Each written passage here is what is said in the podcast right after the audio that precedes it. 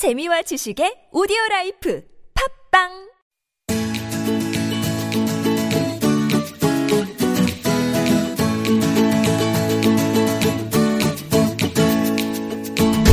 지식 어렵지 않습니다. 교양 남의 이야기가 아니에요. 몰라도 좋지만 알면 더 좋은 세상의 온갖 지식을 아낌없이 나눠드립니다. 지식 공유소.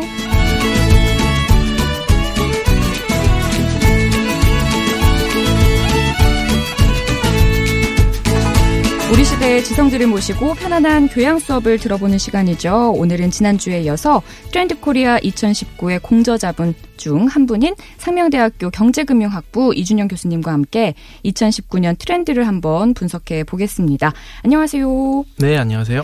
아, 지난주에 이어서 한 해의 트렌드를 분석하는 책으로 엮어낸 트렌드 코리아 2019에 대해서 또 이야기 나눠볼 텐데요. 아무래도 교수님한테는 어, 한해 연중 기획 중에 좀 중요한 일일 것 같아요. 이 책을 엮어내는 게 이런 걸 반복해서 이어오다 보면 음, 사람에 대해서 혹은 사회라는 공동체에 대해서 새롭게 느껴지는 뭔가가 있을까요? 예, 제가 이제 이 저술 작업을 10년 넘게 이제 해오고 있는데요. 또 느끼는 거는 큰 메가 트렌드의 흐름 같은 것들은 쭉 음. 이어져 오고 있구나 하는 음. 이런 것들도 알 수가 있고요. 네. 작은 어떤 물결 같은 것들의 변화 같은 것들도 또 우리가 많이 볼 수가 있는데 특히 요즘에는 어, 개개인이 과거에는 성취와 성공 중심의 인생이었다면 음. 지금은 그런 것보다는 오히려 개개인들의 에, 작은 행복 찾기 이런 것들이 굉장히 중요해지는 이런 어, 단계로 가고 있고요. 또 사회라는 공동체에 대한 그런 관점도 과거는 어, 좀 어, 집단주의적인 경향 이런 게 좀 강했다면 지금은 훨씬 더 개인 중심으로 원자화되고 어, 세분화되어 가고 있구나라는 것을 많이 느끼고 있습니다. 점점 더 디테일을 네. 찾아 나가는 길이군요. 저희가 지난 시간에는 concepting, 세포 마켓, 뉴트로 이런 얘기들을 들어봤었거든요. 근데 오늘 가장 먼저 소개해 주실 트렌드 키워드는 어떤 게 있을까요? 예, 먼저 필환경이라는 트렌드를 말씀드리겠습니다. 필환경. 네, 반드시 아, 친환경 해야 된다. 에코 이런 것들을 강조를 하는 겁니다. 과거에는 아, 친환경, 에코 이런 것들이 선택지였죠. 하면 좋은 것이었습니다. 그리고 친환경 제품을 사는 소비자들은 어, 나 이거 사니까 윤리, 윤리적 인 사람이야. 음, 아, 쿨한 사람이야. 이런 이미지를 줬다면 지금은 하지 않으면, 하지 않으면 안 되는 것으로 바뀌어가고 있다는 거죠. 그래서 미래의 생존을 위해서 우리 후속 세대의 생존을 위해서 꼭 해야만 하는 필수 사항이 되어 가고 있다. 강조하고 있습니다. 음. 아무래도 이제 환경이 더럽혀지는 정도가 예전에 아, 환경이 이렇게 나빠지고 있대 이 수준이 아니라 생활에 정말 밀접하게 아, 숨을 못 쉬겠어. 네. 막 이렇게 느껴지면서 필 환경 시대가 된 게 아닐까 싶어요. 네, 그렇습니다. 요즘에 미세먼지도 굉장히 심각하지만 또 작년에 있었던 어, 대란 중에서 재활용 플라스틱 쓰레기 분리수거 대란이 한 번 있었죠. 네. 그게 이제 사실은 중국에서 쓰레기 수입을 다 전면 금지하면서 나타나게 된 음. 일인데 어, 이, 이 일이 벌어지게 된 배경이 그 플라스틱 차이나라는 영화가 있었습니다. 이게 이제 에, 재활용하는 그런 업체 가족 이, 이야기인데 아이가 학교도 안 가고 거기서 노동 거의 착취 수준으로 당하고 또 굉장히 충격적인 장면들이 많이 나오거든요. 거기 이제 작은 연못이 있는데 거기 물고기들이 살고 있었는데 쓰레기 폐기물로 오염이 되고 중독이 돼서 물고기 떠서 죽어요. 둥둥 뜨는데 음. 아이들이 가서 작은 뜰채로 떠서 그날 저녁 반찬으로 구워서 먹는 이런 충격적인 장면들이 이제 방영이 됐다는 거죠. 그걸 보면서 어 중국 당국이 너무 충격을 받고 중국인들 너무 충격을 받아서 어 전면 어 세계에서 쓰레기 금지 수- 수입을 금지하겠다라고 선언했던 게 그 재활용 쓰레기 분리수거 대란 그 배경이 되는 거고요. 그래서 지금의 세를 가리켜서 어떤 그 과학자들은 인류세라고 합니다. 인류세. 그러니까 제6의 대멸종이 오고 있다. 인간이 만들어낸 환경 파괴 때문에 제6의 대멸종이 오고 있다. 이제 이렇게 얘기를 하고 있습니다. 어, 그래서 요즘에 이제 미세 플라스틱 문제 같은 것들도 많이 제기가 되잖아요. 네. 어, 심지어 플랑크톤, 작은 플랑크톤 음. 몸속에서조차도 미세 플라, 미세 플라스틱이 이제 등장을 하고 그걸 결국 사람이 먹으면서 음. 계속해서 악순환이 되는 이런 문제 같은 것들, 이런 것들이 많이 제기가 되고 있죠. 근데 아무래도 그런 문제들이 있음으로 인해서 또 저희가 개선해 나가고자 네. 하는 노력들을 하잖아요. 근데 참 좋은 나쁜 것 속에 좋은 게 싹 피는 것 같아서 좀 좋은 것 같기는 한데 이런 필환경 트렌드 어떤 방식으로 나타나고 있는지도 궁금해요. 예, 일단 업계 쪽에서 또 정부 쪽에서도 요즘엔 쓰레기 줄이기 위해서 다양한 정책들 또 유통업계에서도 뭐 택배 박스 같은 것들에서 비닐 포장이라든가 비닐 테이프 같은 것들도 어, 쓰지 않으려고들 노력을 음. 많이 하고요. 포장재 같은 것들 많이 줄이기 위한 쓰레기 줄이기 캠페인 같은 것들도 많이 벌어지고 있습니다. 그리고 이제 소비자들 측면에서도 어, zero waste 운동이라고 하죠. 쓰레기, 쓰레기를 최소화시키자 하는 음. 이런 운동이 이제 벌어지고 있습니다. 에, 로렌 싱어라는 환경 운동가가 있는데요. 네. 이분이 정말 쓰레기를 줄이고 줄이려고 노력을 많이 했어요. 그래서 3년 동안 모은 쓰레기 총량이 사진을 찍어서 올렸는데 작은 그 잼 병 하나만한 데다가 다 모았다. 해서 사진을 올렸죠. 어머. 이게 이제 zero waste 운동의 시작이었는데요. 어, 꼭 이것까지는 아니, 아니더라도 여기에 이제 동참하려고 한 이런 사람들, 소비자들도 굉장히 많이 늘어나고 있다 합니다. 음, 그 밖에도 또 다양한 흐름이 있겠죠. 예, 이게 이제 사실 쓰레기를 줄이자라는 이런 운동에 더해서 요즘에는 동물에 대한 관심 같은 것들, 이런 것들이 많이 이어지고 있습니다. 보통 우리가 채식을 하시는 분들을 가리켜서 비건이라고 하잖아요. 네. 그래서 이런 채식주의자들의 에, 그 기저에 흐르는 사상 또는 철학 이런 사조 같은 것들을 가리켜서 비건이즘이라고 합니다. 근데 요즘에 또 등장하고 있는 개념 중에 하나가 비건 화장품이라는 게 또 등장하고 있어요. 이게 동물 실험을 안 한, 하지 않은 아, 이런 화장품이냐 아니냐를 따져가면서 구매하는 사람들이 늘어나고 있다. 보통 그런 걸 가리켜서 cruelty free라고 하죠. cruelty라는 건 잔인하다라는 뜻인데 잔인하지 않은 이런 방법으로 어, 생산한 제품들 이런 것들을 또 사람들이 많이 찾고 있고 그래서 동영상도 찾아보면 토끼 마스카라 동영상이라고 네. 유튜브 타 찾아보면요 토끼들 형틀에 묶여가지고 음. 얼굴만 내놓고 어, 독성 자극을 수천 번의 독성 자극을 눈에다 하는데 얘네들이 눈물이 별로 없거든요 토끼가 너무 괴로워서 몸부림, 몸부림치다가 목뼈가 부러져 죽기도 하고 이렇게 다치는 이런 영상 같은 것들이 사람들에게 많은 충격을 가져다 주기도 했습니다. 그리고 이제 저희가 보면 얼마 전에 있었던 살충제 달걀 사건이 있었, 있었잖아요. 근데 그, 사, 달, 그 사건의 본질을 들어가 보면요. 사실 닭들은 이렇게 풀어서 기르면 날갯짓 하면서 다 진드기를 다 떨어, 떨어낼 수 있어요. 그런데 얘네들을 A4 용지 하나만한 공간에다가 가둬 놓고 평생 동안 달걀만 낳게 만든 거죠.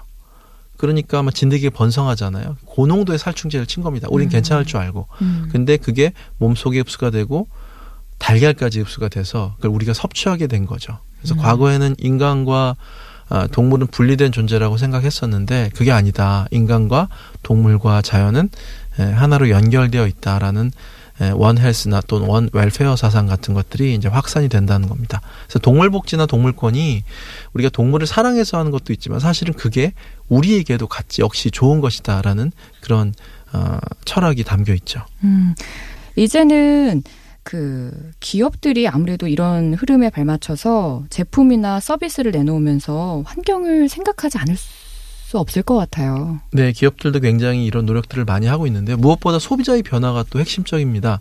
요즘에 이제 밀레니얼 세대라고 하는 젊은 세대들, 음. 이 세대들이 특히나 그 social justice라고 하는 어, 사회적인 정의에 굉장히 관심이 많습니다.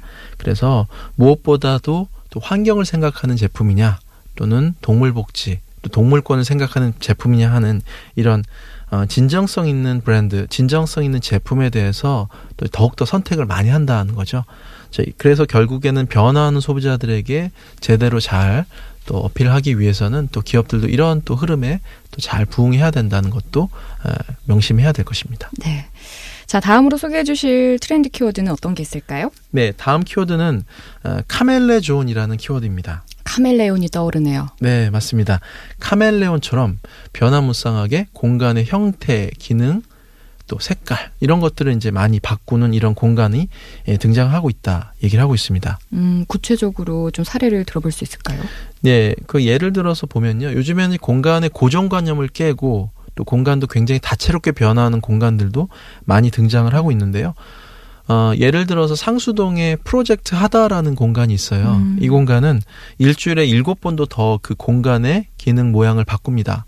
아침에는 브런치 레스토랑으로 운영되다가 점심에는 소품샵으로 운영되고 저녁에는 다이닝 레스토랑으로 음, 또 밤에는 바로 또 주말에는 쇼케이스나 또 공연장으로 운영이 되기도 하죠. 이런 식으로 어, 매장의 형태를 기능을 다채롭게 변화시키고 또 매장의 그 고정관념을 깨는 이런 공간 공간들도 많이 등장을 하고 있습니다. 대표적으로 보면 백화점 공간을 들 수 있는데요. 보통 우리가 백화점 1층에는 보통 뭐가 있죠? 화장품. 예, 화장품이나 잡화 같은 것들이 있잖아요. 그런데 어 1층에다가 식음료 매장을 배치하는 예, 이런 음, 백화점도 등장을 하고 있고요. 또 보통 2층에는 아, 여성복 매장 이렇게 있잖아요. 근데 2층에다 키즈 카페를 운영을 한다든가 또는 요즘에 spice store라고 해서 양념 매장이라고 해서요. 남성복 그 매장 한가운데다가 이탈리안 레스토랑을 이렇게 입점을 시키기도 하고 어떤 조화일까요? 그리고 또 여성 그 복 매장 가운데다가 화장품 매장을 입점을 시킵니다. 음. 이런 식으로 조합을 시키는 에, 기존의 공간에 대한 그런 고정관념을 깨어나가는 이런 사례들도 많아지고 있다는 거죠. 이렇게 그 공간들을 카멜레 존으로 바꾸면서 실제로 어떤 변화를 우리가 체감할 수 있는지 그것도 궁금해요. 예를 들어서 일본의 츠타야 서점이라는 곳이 있는데요. 여기는 요즘에 츠타야 Book Apartment라는 이런 store를 또 개설했는데 여기서 다양한 활동을 할 수 있어요. 책만 보는 게 아니라 누워 잘 수도 있고 앉아서 앉아서 어, 차를 마실 수도 있고 또 휴식을 취할 수도 있고 회의도 할 수 있는 음. 기존의 공간에 대한 개념으로 접근하면 어, 규정하기 되게 어려운 이런 새로운 공간들, 제3의 공간들이 또 새롭게 등장하고 있습니다. 근데 교수님 이런 변화는 왜 나타나는 거예요? 네. 이제 무엇보다 이제 에, 공간에 대한 관심은요, 사람들이 실외 활동을 하기가 점점 안 좋아지고 있다는 것도 사실 되게 중요합니다. 음. 너무 혹한, 네. 혹서 이런 게 또 나오고 있고, 또 미세먼지 이런 것도 음. 굉장히 많이 습격을 하고 있어서 사람들이 또 실내에서 뭔가 새로운 활동들, 실내에 그냥 가만히 머무는 그런 예전의 방콕의 개념이 아니라 음. 굉장히 아, 다양한 체험을 하- 원한다는 거죠. 이제 이런 식으로 이제 공간이 체험의 장이 되어가고 있다는 이런 공간이고요. 기업들도 어, flagship store 같은 거 만들어서 어, 고객들에게 체험을 유도를 하고 다양한 경험을 이제 에, 선사한다는 거죠.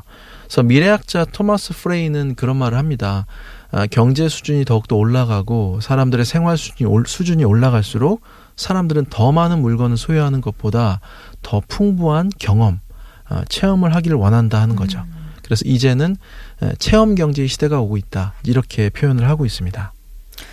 그 길을 지나다 보면 뭐 옛날 목욕탕을 뭐 선글라스 매장으로 바꾼다거나 아니면 어떤 전시를 할 수 있는 공간으로 바꾼다거나 이런 거를 볼 수 있었거든요. 네. 이렇게 뭔가 기능을 완벽하게 바꿔서 hot place로 떠오른 곳들 다른 곳들도 참 많죠. 어, 기존의 물류 창고로 사용되던 공간을 에, 바꿔서 거기서 고객들이 다양한 힐링 체험과 다양한 뭐 브랜드 경험 같은 것들을 해볼 수 있는 이런 공간으로 탈바꿈시키는 이런 재생 공간들 이런 것들이 이제 굉장히 많아지고 있다는 겁니다. 그래서 결국 뭐냐면요 골조는 그대로 둔 채 그 안에 들어간 콘텐츠만 바꾼다는 게 핵심입니다. 음. 그래서 핵심은 골조가 아니라 에, 콘텐츠다라는 것을 명심할 필요가 있죠. 이제는 공간의 curation의 시대가 오고 있다. 이렇게 에, 강조를 합니다. 그 요즘 오프라인 매장보다 온라인 쇼핑몰 이용하시는 분들 정말 많잖아요. 이것도 같은 맥락이라고 볼 수 있을까요? 네, 그래서 이제 사실은 오- 오프라인 매장들이 요즘에 굉장히 많은 위기 의식들을 느끼고 있습니다. 그만큼 아마존 포비아라고 일컬어질 만큼 온라인과 모바일 채널 같은 것들이 워낙에 강세이다 보니까 네. 밀릴 수밖에 없죠. 음. 고객들이 거기서 모- 물건을 많이 구매를 하기 때문에 소매의 종말이 오고 있다. 이렇게 공포심을 가지기도 하는데 그런데 이런 위기가 오히려 이제 기회가 될 수 있다라고 이제 강조를 하고 있습니다.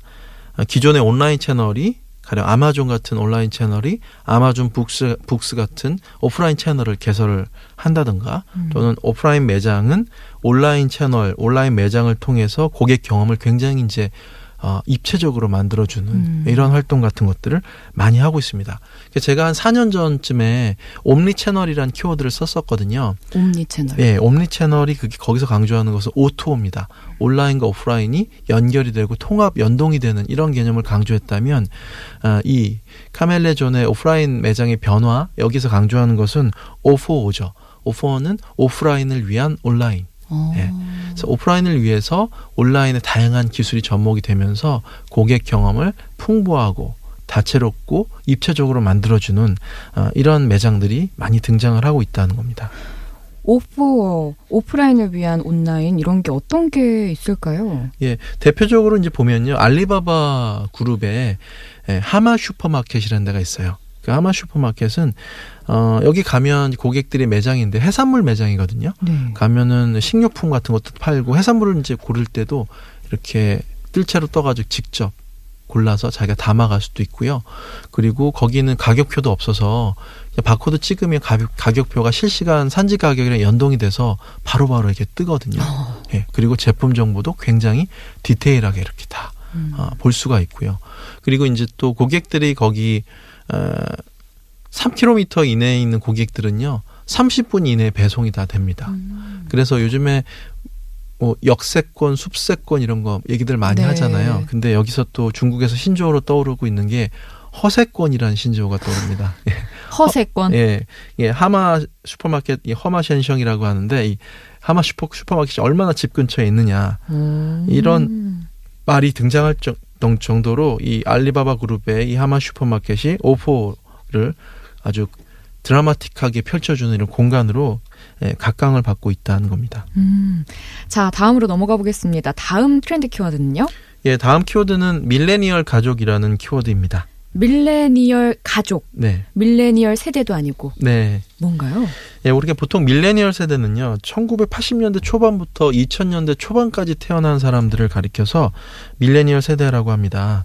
근데 이제 이런 밀레니얼 세대들이 결혼을 해서 어, 가정을 꾸릴 때 이걸 가리켜서 우리가 밀레니얼 가족이다라고 지칭을 하고 있습니다. 음, 저도 포함이 되는 것 같은데 네. 이 밀레니얼 가족의 대표적인 특징은 어떤 게 있을까요? 네, 그 얼마 전에 드라마 중에 기억하실 거예요. 밥 잘 사주는 예쁜 누나. 누나라는 드라마가 있었잖아요. 근데 또 요즘에 새롭게 떠오르고 있는 유행어 중에 하나가 밥 잘 사주는 예쁜 엄마. 아, 밥 잘 해주는 엄마 아니고. 예, 밥을 잘 사주시죠. 이게 이제 밖에서도 막 사주시지만 네. 집에서도 이렇게 요리라고 이렇게 아이한테 해서 주셨어요. 그랬더니 음. 그걸 보더니 아이가 어, 엄마, 이거는 요리가 아니라 조립이네? 이렇게 얘기를 하는 거예요. 아, 조리. 그러니까 즉석밥 3분 즉석밥 돌려서 네. 하고 그다음에 그 냉동 돈가스 같은 것도 에어프라이어에 돌리고 네. 그다음에 또 요즘에 어, 신선식품 배달해주는 이런 앱들 되게 많잖아요. 네. 이걸 통해서 어, 가정 간편식 같은 것들 다양하게 음. 조립해서 이제 줬다고 해서 요리가 아니라 조립이네라고 하는 이런 예, 농담같이 농담 아닌 농담이 떠오르기도 합니다. 근데 이게 이제 엄마가 게을러서 그러시는 게 아니라 너무 바쁘신 거예요. 음. 요즘에 맞벌이 부부가 또 증가하고 있잖아요. 네. 그래서 결국에는 우리가 기존의 시각으로 그 기존 가족의 남녀 간의 성 역할에 대한 그런 관점 같은 것들을 바라봐서는 안 된다는 것을 또 시사를 합니다. 네. 이게 그 어르신들이 보기에는 아이고야 하실 수 있지만 또 이게 쉽지가 않습니다. 조립해 주는 것도 시간과 정성이 필요합니다. 네. 어, 밥 잘 사주는 예쁜 엄마의 등장 아무래도 소비 시장에 큰 변화를 줄 것 같아요. 예, 무엇보다 이제 아까 말씀드렸던 가정 간편식이라고 하는 HMR 제품들이 증가를 하고 있습니다. 그래서 여기서 강조하는 것은 최소한의 노동으로 또 먹을 수 있는 그 음식들을 근사하게 해주잖아요. 음. 또 이런 것들이 또 좋고요. 또 이 밀레니얼 가족에게는 가사 노동에 있어서 완벽성보다 중요한 것은 효율성입니다. 네. 완벽하게 해준다는 것보다는 효율적으로 해준다는 게 되게 중요해요. 음. 그래서 요즘엔 삼신 가전이라고 합니다. 아, 삼신 가전은 세계의 새로운 가전이다. 아. 가사 노동을 확 드라마틱하게 줄여주는 로봇 청소기, 빨래 건조기, 식기 세척기 음. 예, 이렇게 얘기하죠. 혹자는 또 이게 신 신자를 신신자가 아니라 새로운 신자가 아니라 어, 그 신의 신. 신의 신자죠. 신처럼 가정일을 정말로 극적으로 덜어주는 아, 이런 것들이 되게 중요해지고 있다. 이제 이렇게 얘기를 하고 있습니다. 네, 뭐 가전제품들도 그렇지만 그 가족 내 구성원들의 역할도 분명히 많이 변해가고 있는 것 같아요. 네. 그래서 맞벌이 부부 많아지다 보니까 아, 부부 양자 간의 역할 분담한다는 게 되게 중요해지고 있고요. 그래서 요즘에는 부부 모두가 바쁘다 보니까 가사 노동도 프로젝트화 된다. 음. 우리가 직장에서 프로젝트 하듯이 상황과 여건에 맞춰서 부부가 가산을 분담을 하는 거죠. 유연하게. 어, 이래서 요즘에 이제 이런 어, 역할 분담이 강조가 되고 있고요. 성역할에 있어서 변화도 이제 등장을 하고 있는데 네.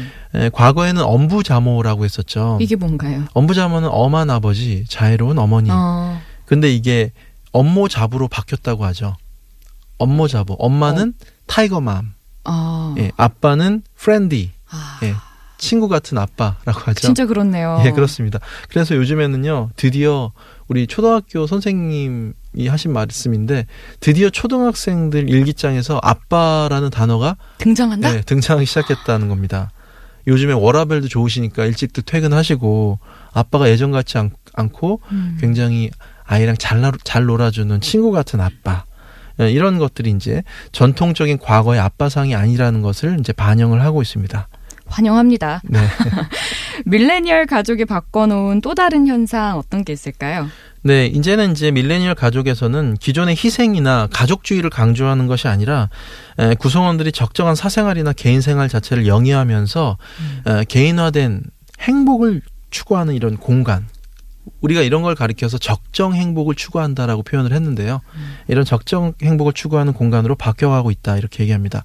그래서 가족 여행도 요즘 트렌드가 있는데요. 가족 여행이 3대가 함께하는 여행이 요즘 트렌드라고 합니다. 아, 그래요. 네, 이게 이제 여행지 가서 같이 다 돌아다니는 게 아니라 3대가 여행지 여행지 딱 도착 도착을 하면 에, 할머니 할아버지는 사우나 가시고 엄마 아빠는 골프장 가고 그다음에 아이들은 키즈 카페 가서 노는 거죠. 아, 각자 놀다가 저녁에 이제 다시 모여서 맛있게 저녁 식사를 하면서 그날 있었던 일을 이렇게 서로 나누는 어떻게 보면 더 개인화된 여행이다라고 할수 있는데요. 이렇게 가족의 변화상을 통해서 우리가 어떤 걸 생각하고 어떤 걸 느껴야 할지 네. 예, 무엇보다 이제 가족 단위 의사결정을 할 때는요, 기존의 어떤 개인 단위 의사결정과는 좀 더 우리의 상식과는 다른 결과가 나타나기도 합니다. 예를 들어서 이제 키즈 카페 같은 것들을 생각해 보면요. 1세대 키즈 카페는 고객을 아이라고 생각했죠, 주 고객을. 네. 그래서 아이가 좋아하는 인테리어, 소품, 어, 그런 뭐 실내 그런 모양 이런 것들 다 갖춰 놨었는데, 근데 이제는 엄마들의 대기 공간, 2세대, 3세대로 갈수록 엄마들의 대기 공간을 어, 세련되고 고급지게 이렇게 만들어 놨다는 거죠. 결국은 핵심 고객은 main target 고객은 아이가 아니라 엄마였다는 겁니다. 음. 우리가 생각하는 그런 기존의 상식과는 아, 배치가 되는 거죠. 기존에 우리가 가지고 있던 그런 고정관념이나 상식과는 좀 더 다른 아, 시각이 열리게 되죠. 지금 들은 얘기도 와 참 신세계가 왔다 싶은데 앞으로 더 변화할 거 아니에요. 네. 어떤 변화들이 있을지 참 궁금합니다. 아, 오늘 와이파이 지식 공유소 상명대 경제금융학부 이준영 교수님과 함께 2019년 트렌드에 대해서 이야기 들어봤습니다. 다음 시간에도 계속되고요. 교수님 오늘 말씀 고맙습니다. 네, 감사합니다.